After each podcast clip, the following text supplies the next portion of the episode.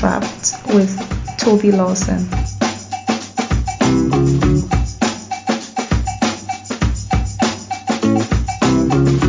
Welcome to another episode of Ideas Untrapped. And on today's episode, I attempted to conduct an inquest into the nature of the global pandemic that changed most of our lives a little over a year ago. I did this by speaking to decision scientist Oliver Beige.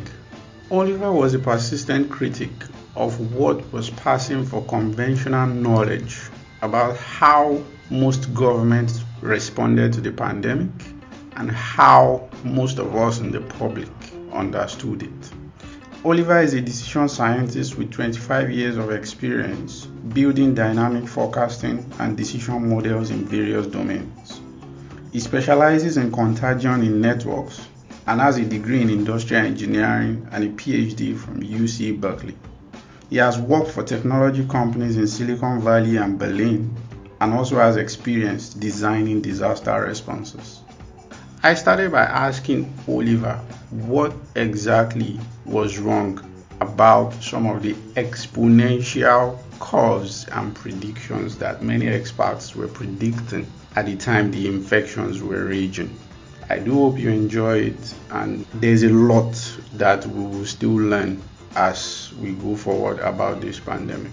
Thank you. You were one of the in my opinion, the sanest voices on on I came across you on Twitter during the pandemic, I would say. So and I'll explain briefly what, what I mean by that. So when the whole thing broke out and I was I would admit that I was a lockdown skeptic.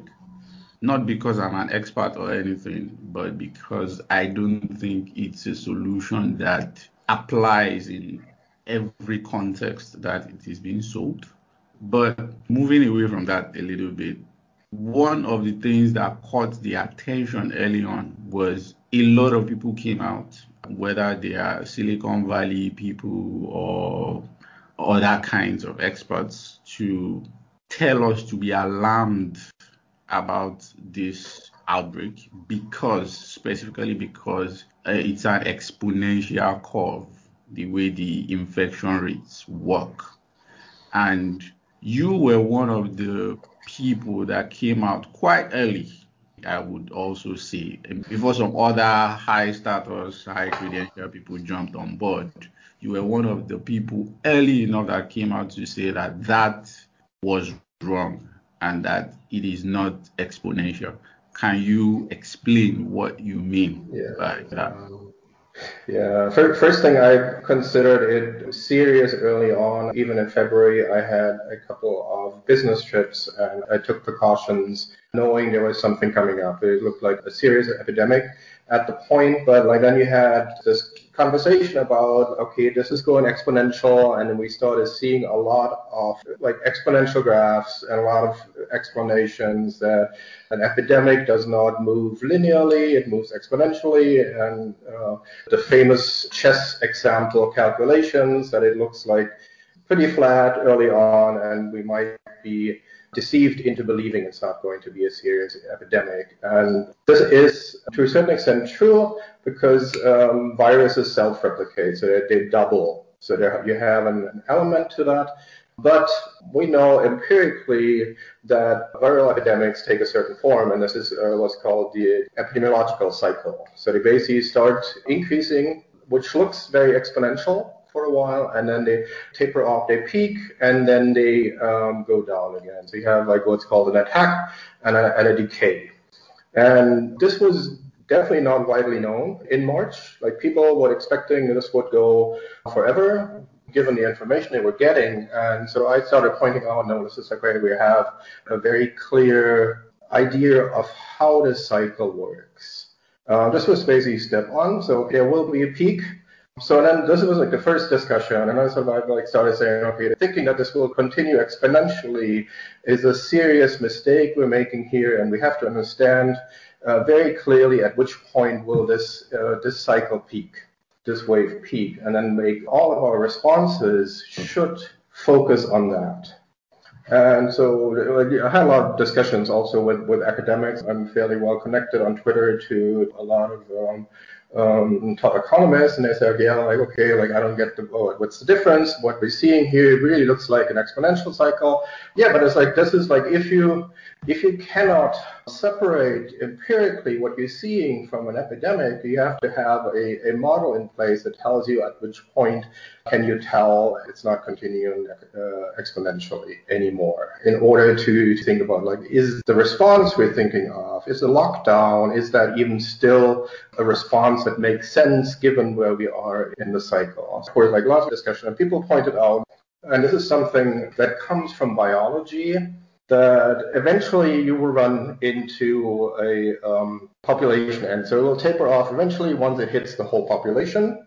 Uh, before it hits the whole population, this is like what's known like the herd immunity threshold is a model that sort of before it kills off the whole population, it will it will eventually taper off. This is also wrong. Um, very very simply, you can think of like a lab model of a petri dish so you have bacteria in a petri dish that uh, replicate until they reach the rim of the petri dish. Before they reach the rim of the petri dish, like replication will go down. This is sort of where the epidemiological models come from, but this is not something we can convert into the real world. We sort of bacteria in a petri dish, you have basically a flat earth, a flat environment, and you have the same bacteria. In the real world, we have variants of viruses, and you have geography, you have climate, and you have very different humans, right? So genetically different humans, but also humans have very different immune history. Um, they had vaccinations before, they had encountered other coronaviruses before, they had encountered other non-coronaviruses, uh, respiratory viruses before. So basically, you have a very heterogeneous environment and this is the important thing is you cannot use a homogeneous model to explain a heterogeneous world. The very fact that we have mutation in the world, this mutation is the simplest evolutionary mechanism to deal with heterogeneity. Yeah. So one of the key things to understand about those um, seemingly exponential uh, acceleration phases is that um, we see those whenever the environment is optimal. So this isn't something we see in a lot of evolutionary scenarios, also like invasive species, also any kind of production. When everything falls into place, growth is scaling, the growth is accelerating. As soon as we're out of the like optimal conditions, and optimal conditions could be change in weather, change in humidity, uh, but also like the population acquiring immune memory is then it will go down. But this is very simple and empirical fact that viral spikes take a few weeks and this is the most likely explanation and not interventions. Something if you claim that an intervention stopped a spike, you have to come up with the proof. And in order to do that, you have to get the data.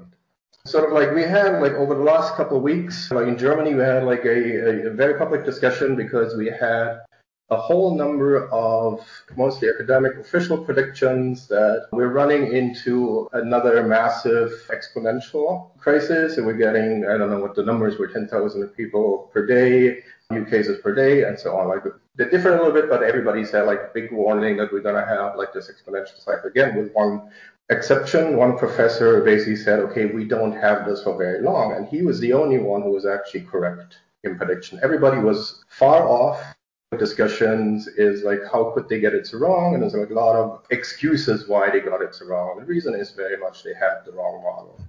You have to understand if you're seeing exponential looking increase you have to be sure to think about like how long can this continue and think about like when can it peak. And this is simply did not happen. So one of the examples you also pointed to early on was japan Yes. So how was Japan getting it right?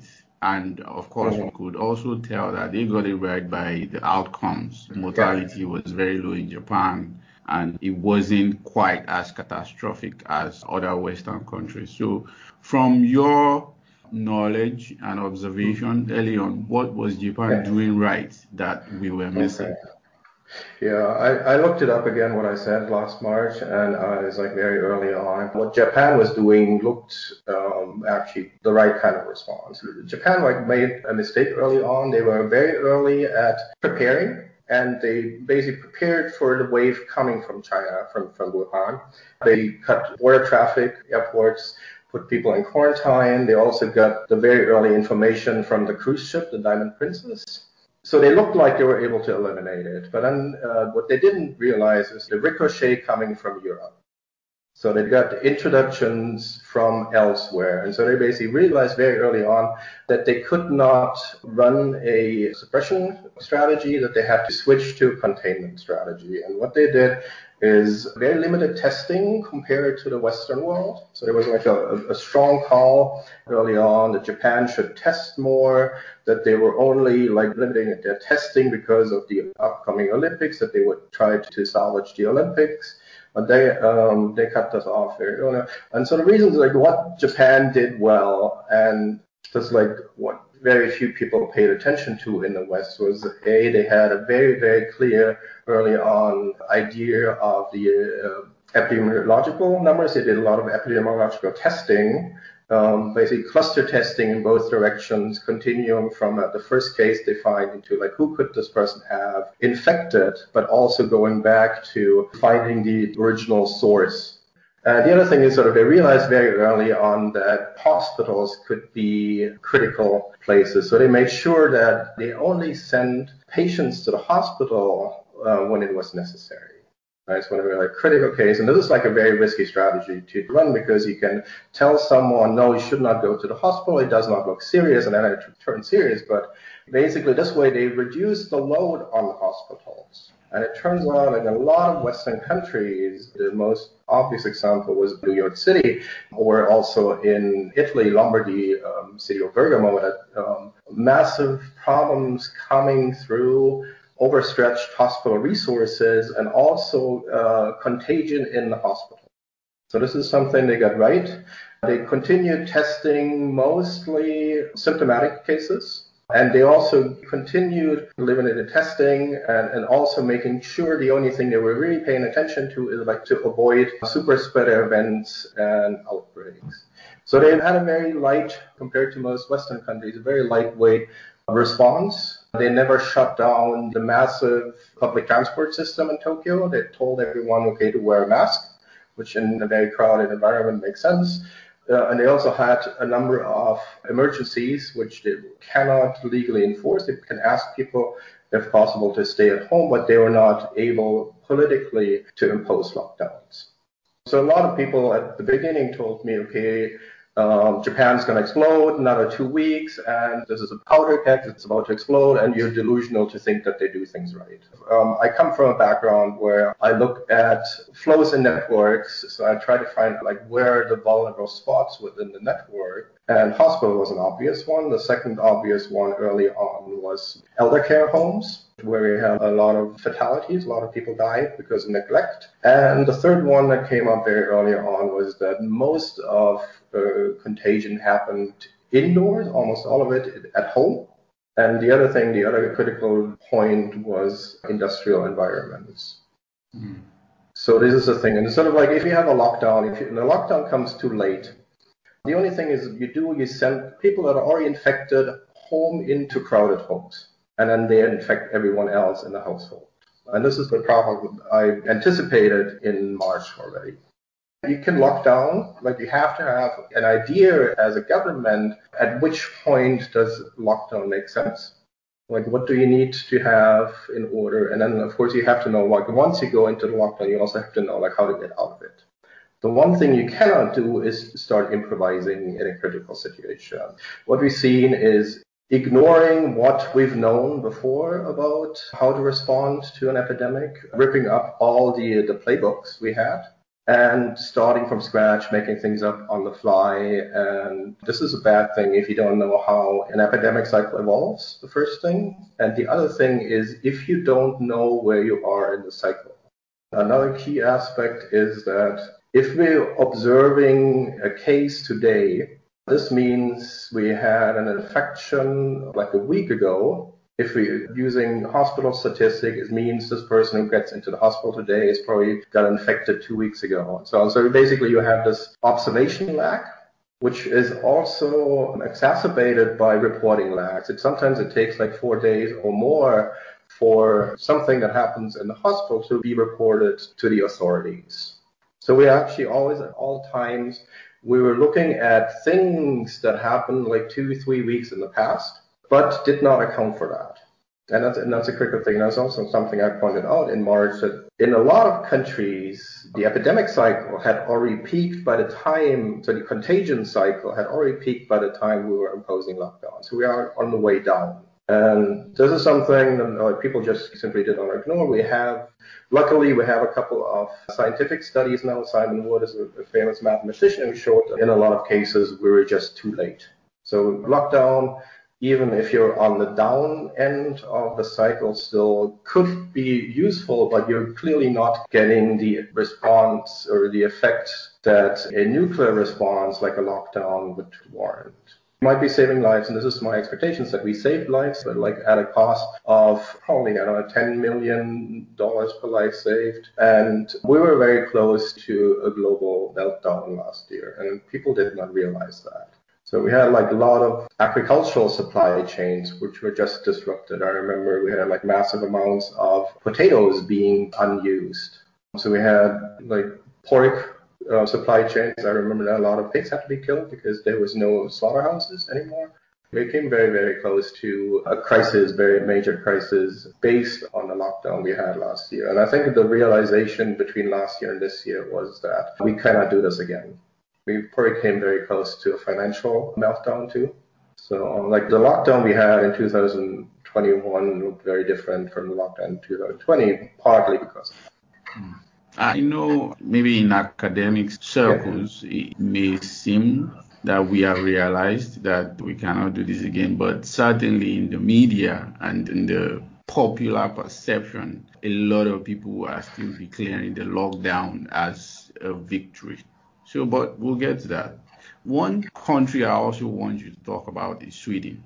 Yes. Sweden was particularly in the news at some point during that crisis. A lot of people were looking at Sweden as either the model for success or for failure on how to do or not do this. I remember a lot of the numbers coming out of Sweden were being compared either in absolute terms or some people say, oh, you have to adjust for population relative to the approaches of their Nordic neighbors.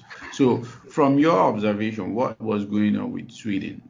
Yeah, so my focus was much more on Japan and Sweden, but of course, Sweden became this strongly discussed touch point on like how to approach a uh, crisis like that. I said like two things was I think they did made a couple of mistakes, Sweden's, but I expected them to like if you're taking the say excess mortality statistics of Europe now, you would not be able to pinpoint Sweden. It's somewhere in the middle. It's actually at the lower end. So like they're not anywhere close to like countries like Spain, Belgium, or, or Italy right? So the comparison is always Sweden to the other Nordic countries. They have far more fatalities than Denmark, Finland, Norway. But largely this is because the elder care system is very different. So it's much more efficient, but it also puts elderly people in care homes at risk. Yeah, so like I expected that Sweden would end up somewhere in the field compared to all others. And of course, remember that the initial claim was that if countries don't do anything, we will have millions of dead course, that did not come true. The other country that comes to mind here is Belarus, which didn't do anything, and they have elevated fatality, but not anywhere close to whatever was predicted as the grim end. The other thing about Sweden is that all of the Nordic countries were running a very low restriction strategy. I think the others locked down early on, but then they, they, they relaxed and they relaxed even more than Sweden. So like you can use Sweden for a number of mistakes they made, but definitely not as a case that propels stricter long-term measures. And in the end, you can do strict measures. You should do strict measures where necessary. You have to have an understanding early on beforehand, like in 2019 and not 2020, in, in March of 2020, like went to lockdown. The former head of public health services in Sweden, Johan Giesecke, he said basically said, like if you if you're going into a lockdown Do you know how to get out of it? And if you don't know how to get it out, you'll not get out of it any time. And remember, the initial claim was we're going into lockdown for three weeks. It's like flatten the curve. Then we can uh, rejoice, come out again. And that, of course, did not happen. Exactly what he predicted is that we have ongoing lockdowns and increasing confusion about what to do. So you have like goal, goal conflict. And this is something you want to avoid in a public crisis. That's an important point because it got to a stage where lockdowns became quite politicized, you know, and people were complaining about their civil rights and uh, yes, yeah. Uh, yeah, other things. So in the light of that, I also remember that you got into this public, I don't want to say whatever passes for a debate on Twitter, anyways, with Paul Romer, the Nobel laureate, about yes, yeah, the approach exactly. that he was advocating that or if we want to avoid locking down the economy, then we have to do this massive scaling in testing. And you Yeah. were very critical of that. What was wrong with his point of view?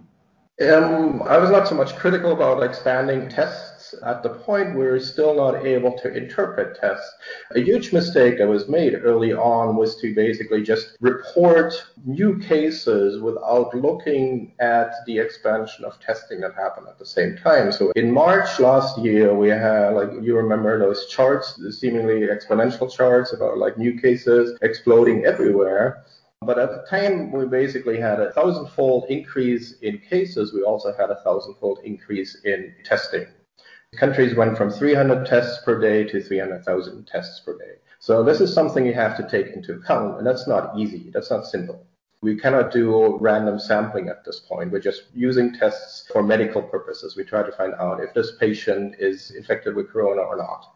Like there was no attempt whatsoever to interpret the increased case numbers we saw other than assume that because we see these case numbers coming up, it must mean that we have currently this exponential growth. But as I said, if you're observing a case today, this means the infection event happened about a week or more earlier, especially early on. You're finding a pool of PCR tests can show prior infections up to six weeks later. They get very imprecise at the end. You have a positive test for something that happened six weeks before, like infection that happened six weeks before. So this was like there was no attempt to sift through the data and to sort of understand what's happening. My point at this point was like, okay, we're seeing something, we're seeing growth, Uh, accelerating growth, but it actually indicates that something happened likely in February. And my point was always, okay, we're actually like far behind the curve on what we're seeing.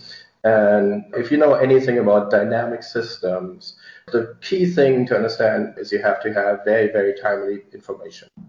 If you act on something that happened three weeks ago, and it takes another three weeks for whatever your intervention was to show up in the data, then you have a huge problem. Even like today, 80% of the papers coming out, they don't try to backdate the observation data. So like um, testing by reporting date should be calculated back to either symptom onset, which is the time you're showing first symptoms of being sick, or even better to uh, the day of infection which we don't see. And if you don't account for that, you're making a very basic and very grave mistake in analyzing the data and, and basically proposing responses because you're too late. And we have this very much this discussion right now. We had another circuit breaker, uh, attempted circuit breaker um, lockdown in Germany just two weeks ago. And sort of like now we're showing up claims that the circuit breaker had immediate effect on the number of patients in intensive care. And that's just not possible. That's taking from infection to people ending up in a, uh, intensive care in the hospital. It's but between two and or three weeks. So claiming that we see an immediate response to an intervention is just shows like someone does not understand fundamental dynamic systems. And if Paul Romer is one of them, then we have a problem because he gets because he gets because he gets a lot of traction. I remember like um, like months later reading a conversation between a couple of blue checks, academic blue checks, including like Nate Silver and a couple others, where they basically were discussing whether it's important to consider like positive rates in addition to positive counts, test count. And as I, uh, I said this in, in March, you have to look at both. You cannot look at either one, and you also have to know what the testing regime was. Was it patients being tested? Was it outbreak clusters being tested? Was it testing in a professional setting? Right? So you are, if you're going back to work and you're being tested, if you're sick or not, those are very different testing scenarios. So you have to collect what's called a data object like who is the person being tested? How old is the person being tested? Uh, what is the environment? Does this person show symptoms? In order to draw inferences about the change of positivity in the population. What we've done was much too crude. It took like three or four months for people to actually realize, and as academic people, to actually realize that raw test counts are not sufficient to give you any good picture of what's going on. You were also quite critical of Neil Ferguson and uh, oh, yes. And the Imperial College Modeling Group. Uh, yeah. And I recall that at first the UK government was trying to be empirical in its approach, but from the pressures, at least that's my own considered judgment, from the pressures of the model from Imperial led by Ferguson that, oh, I mean, this is exponential, it's going yeah. to get really bad. They changed their approach really quickly. The government changed its approach really quickly, lest it be accused yeah. of negligence. So, I mean, what was Ferguson and co getting wrong? Um, like Imperial predicted 40 million people dying before the end of the year if nothing happened. Oh, yeah. Oh, yeah. Um, there's, there's many mistakes. Ferguson is sort of my generation, and I've been doing these dynamic models, especially dynamic simulations, for two years, and, and I have an idea of like when can you use them, when can you not use them. And simulations are not a scientific tool; they're an engineering tool right? We use them a lot in engineering, sort of basically try to find out, like try to get a hold of the parameters of the system to know where we're wrong. We actually use them to learn something about ourselves, our own assumptions, rather than using them to predict an actual scenario. They're very poor, simulations are extremely poor at forecasting, but they're useful for like using extreme scenarios it was very clear that the uh, predictions they made were based on very, very obvious number of simplifying assumptions. One of them, the key is like sort of the homogeneity assumption, which I mentioned before, that everyone, everyone is the population is the same. Almost like what's it called, SIR models, SEIR models. They're being used in epidemiology. They tend to ignore differences within the population. They tend to ignore geography and they are much too crude for something like this. For a lot of reasons, a, viral outbreak is not a state space model, which is the, the SIR model. So they ignored a lot of stuff. They had like very poor code, which is like I don't know a couple of years old. So like basically the like the bombshell claim they made in mid March, which led to the change, like an ad hoc change in strategy, should have gotten much much more critical scrutiny because there are obviously simple mistakes being made. And of course, at this point, if someone comes up, okay, we're doing it wrong, everybody will die, then of course you're moving into a panic react, trying to shut everything down. And I think it's absolutely the wrong point. And and Ferguson has a track record of that. Like basically every time Ferguson comes up with a forecast, it's by orders of magnitude off. Like he did the same thing in 2003 with the uh, SARS outbreak, where he basically just got the numbers wrong. And it, it's a fundamental problem that if you're making predictions on those those measures that are being used in epidemiology, like IFR, infection fatality rate, and also the R0 is you're using information that is far too early, so you tend to overstate those numbers. And if you don't pay attention to that, if you don't take that into account, you believe that the outbreak will be much worse than, it is. So like yeah, well, like the thing is, um, one of the points I wanted to get across from very early on is that we are in a serious epidemic, but we have comparables in the past since like uh, World War II and it will not come close to the flu epidemic we've experienced in 1918. Mm.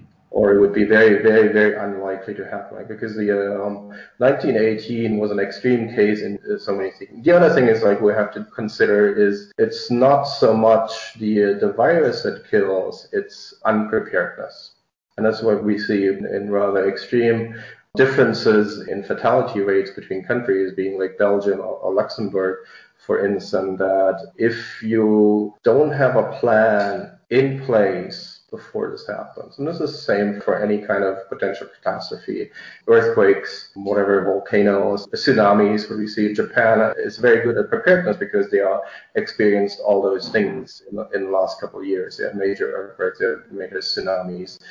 It was very clear that some countries, especially UK and US, United States, were, were caught unprepared.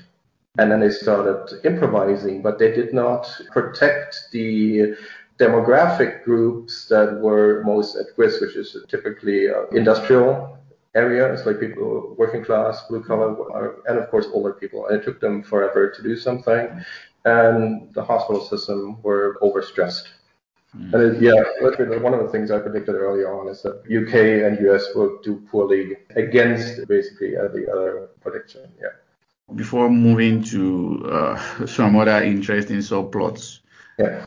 Also during the height of the reporting and everything yeah. and the panic there were also two things that were coming from i don't want to say fringe academics. Some were saying that we should have started challenge trials i mean variolation quite early. Mm-hmm. uh, do you think that would have made a difference and secondly, you talked about a lot more infections yeah. happening indoors. And yeah. I, I, recall some infectious disease, especially saying that we were not paying enough attention to viral load which would matter yes. a lot more yeah. in the in an indoor setting. So would those things would they have made a difference, uh, especially in getting us more information to know how to model this or predict what might happen? Well, I never, I never build a formal model because I think in a situation like that, you have to have a model in place and it has to be stress tested, or you're probably getting the wrong conclusions. Mm. One of the things I noticed very early on is that, contrary to general belief, population density did not drive the epidemic. Like most early outbreak centers were actually smaller towns. If you remember, in Lombardy, the cities like Codogno, like very small industrial cities. Even Bergamo, the city of Bergamo in, in Italy, which is a like mid-sized city, got most of the uh, cases coming from villages, and the hospital in Bergamo was got overstretched.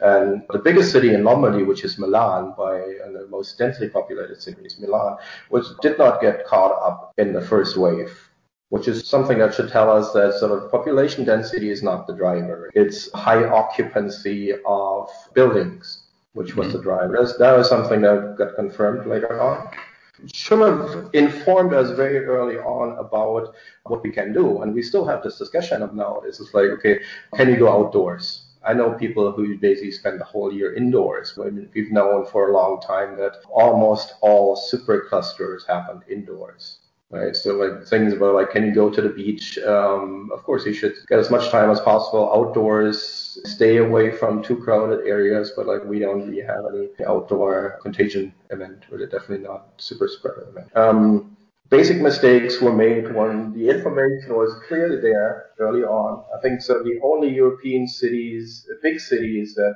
got caught up were Madrid and Stockholm in the first wave. Everything else was basically happening in mid-sized, smaller, smaller cities. Like Germany like cities like you've never heard of, Heinsberg, Tirschenreuth. These are all cities along industrial supply chains and not really the high population density.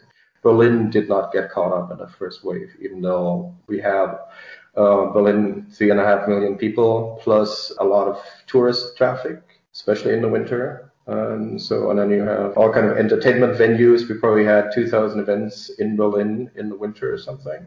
And we did not have anything. So that is an indicator that a lot of the things we assumed early on about like how the virus spreads were wrong. And we could have learned that by just looking at the data.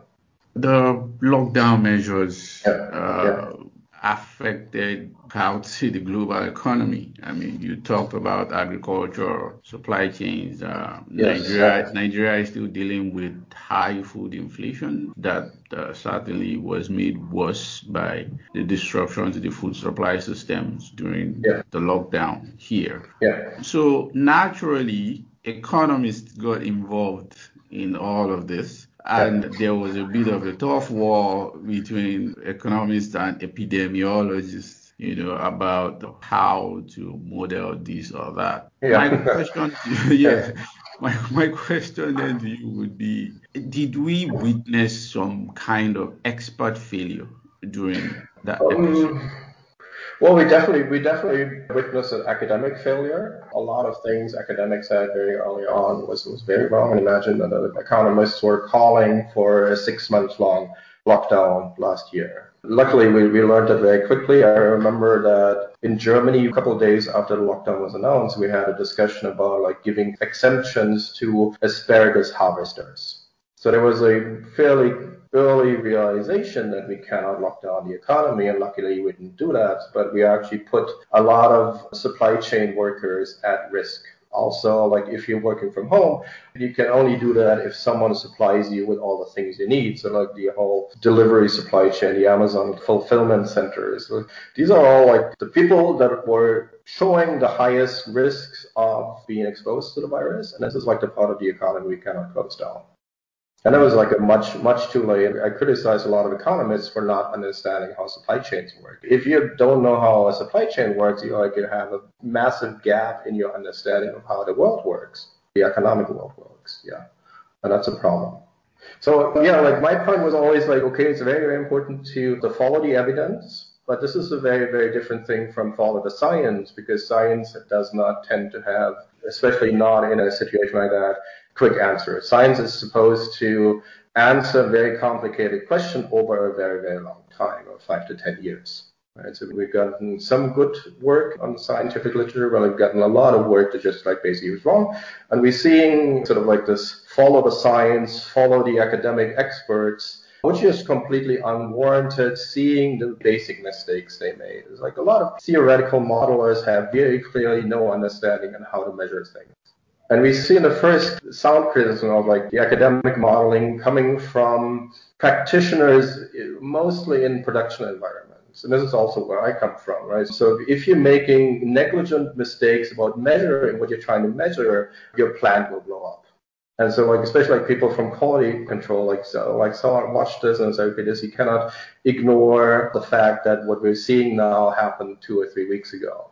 And so, yeah, I've started to look much more at people that are actually on the ground, people that are in hospitals, um, people like hygienic experts, like who are, have to deal with, with things on the ground. Also understand that there's a, a huge gap in occupancy within hospitals. Some of the hospitals were completely overstretched. Others were half empty, which is a signal that whatever load balancing you're trying to do does not work.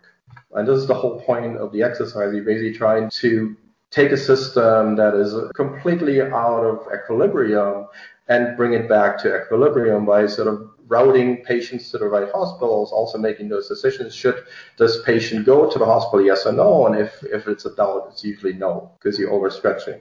You're overstretching the hospital. You're also recognizing very early on that um, like all those neglected environments, elder care home, were not sufficiently protected. Elder homes, industries, right? This took far too long. Follow the evidence does not equal follow academics, and especially does not follow that uh, you should follow the blue checked academics on Twitter. Mm-hmm. And uh, yeah, this is a problem that a lot of people with an agenda became very popular on Twitter. True that. I mean, it's a very subtle but important distinction. So I mean, yes, follow yeah. follow the evidence and not necessarily the Yeah. science. So I Yeah. mean, keeping with this theme of expert failure, in my view. Now, the practical question in this case would be for planners, politicians, bureaucrats. What do you think is the best way, especially in future planning and preparedness for events like this?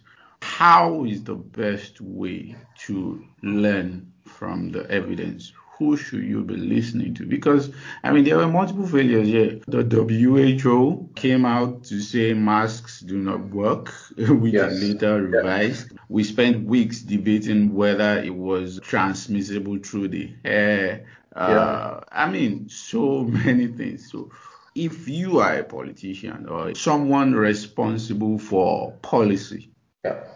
How do you learn from the evidence?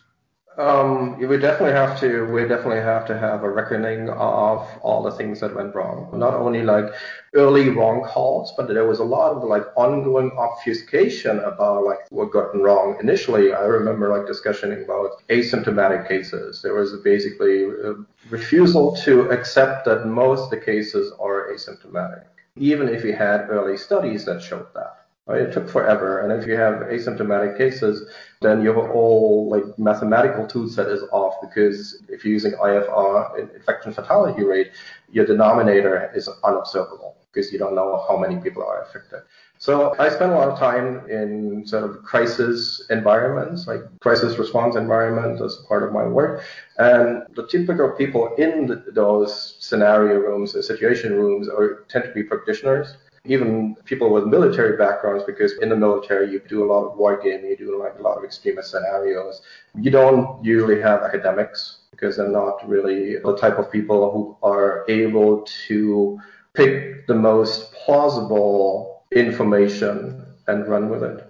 This is a problem we have seen. So I think we've given the microphone to far too many scientists who are just simply not attuned to a crisis environment.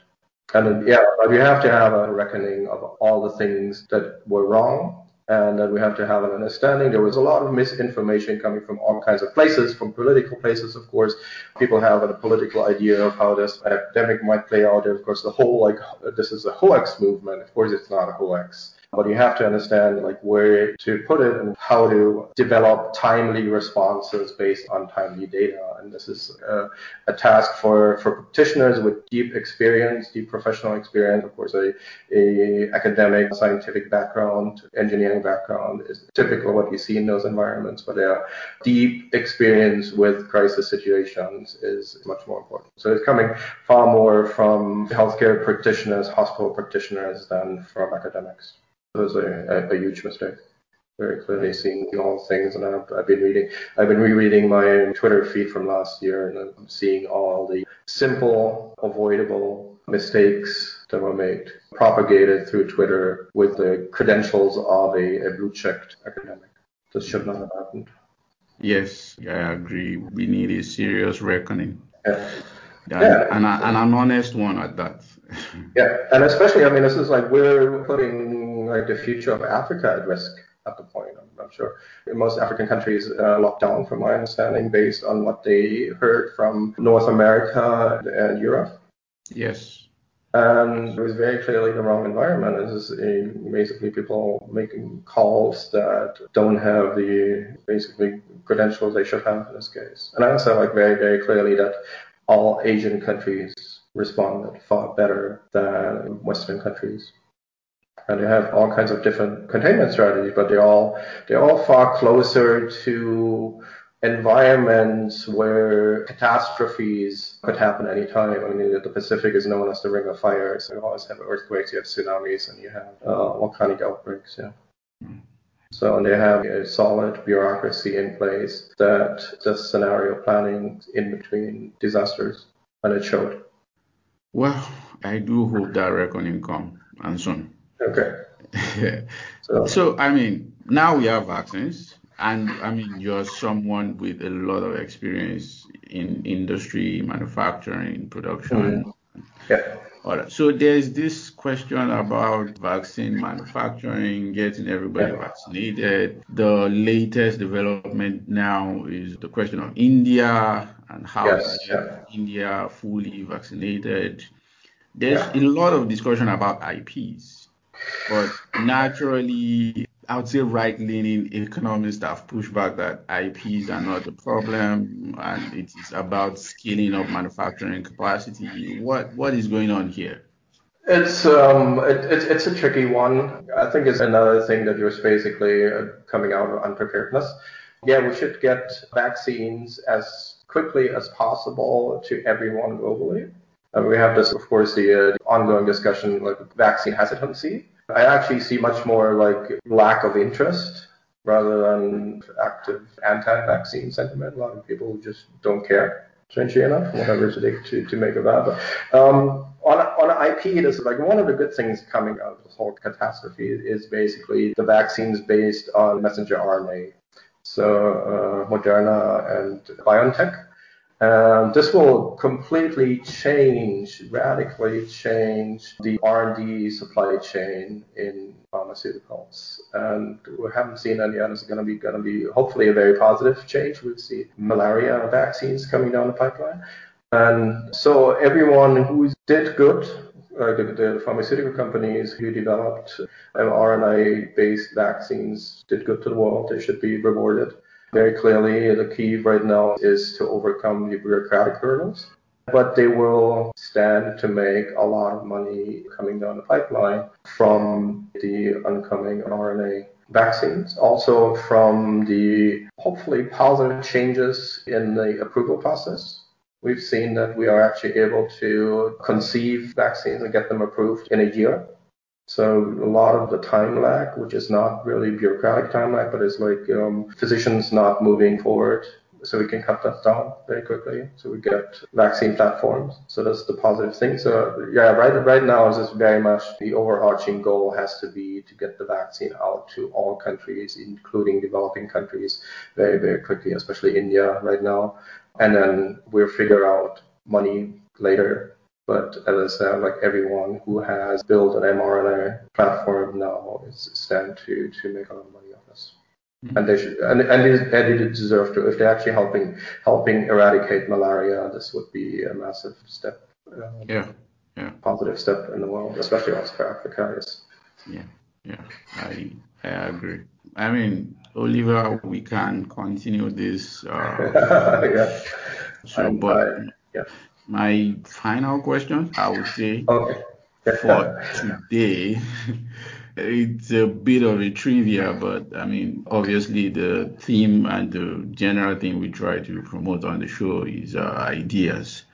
Yeah. Uh, so you mentioned also sometime last year, which you also referenced quite a number of times after that, that Thomas Schelling's micromotives and macro behavior is a good read for what was happening in the world at the time. What do you think we can learn from Thomas Schelling, especially from that book? What were the ideas? Yeah.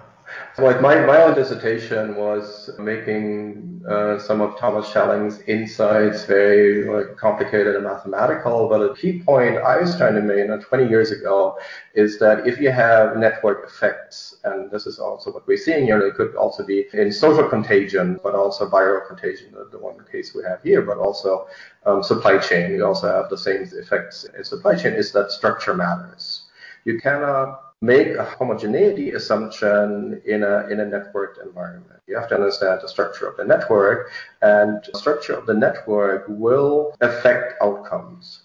So that 20 years ago, when I wrote my dissertation, people simply did not understand what I was talking about. Like, you're interested in that. It's sort of, um, you're just making very simple math more complicated. And I think by now, I think we have realization. We have lots of data coming from social networks, influencer networks, now we have basically the tool set to bring heterogeneity into modeling viral networks. And that just simply did not happen before. And this is like with a starting point. If you want to start epidemiological modeling of viral contagion.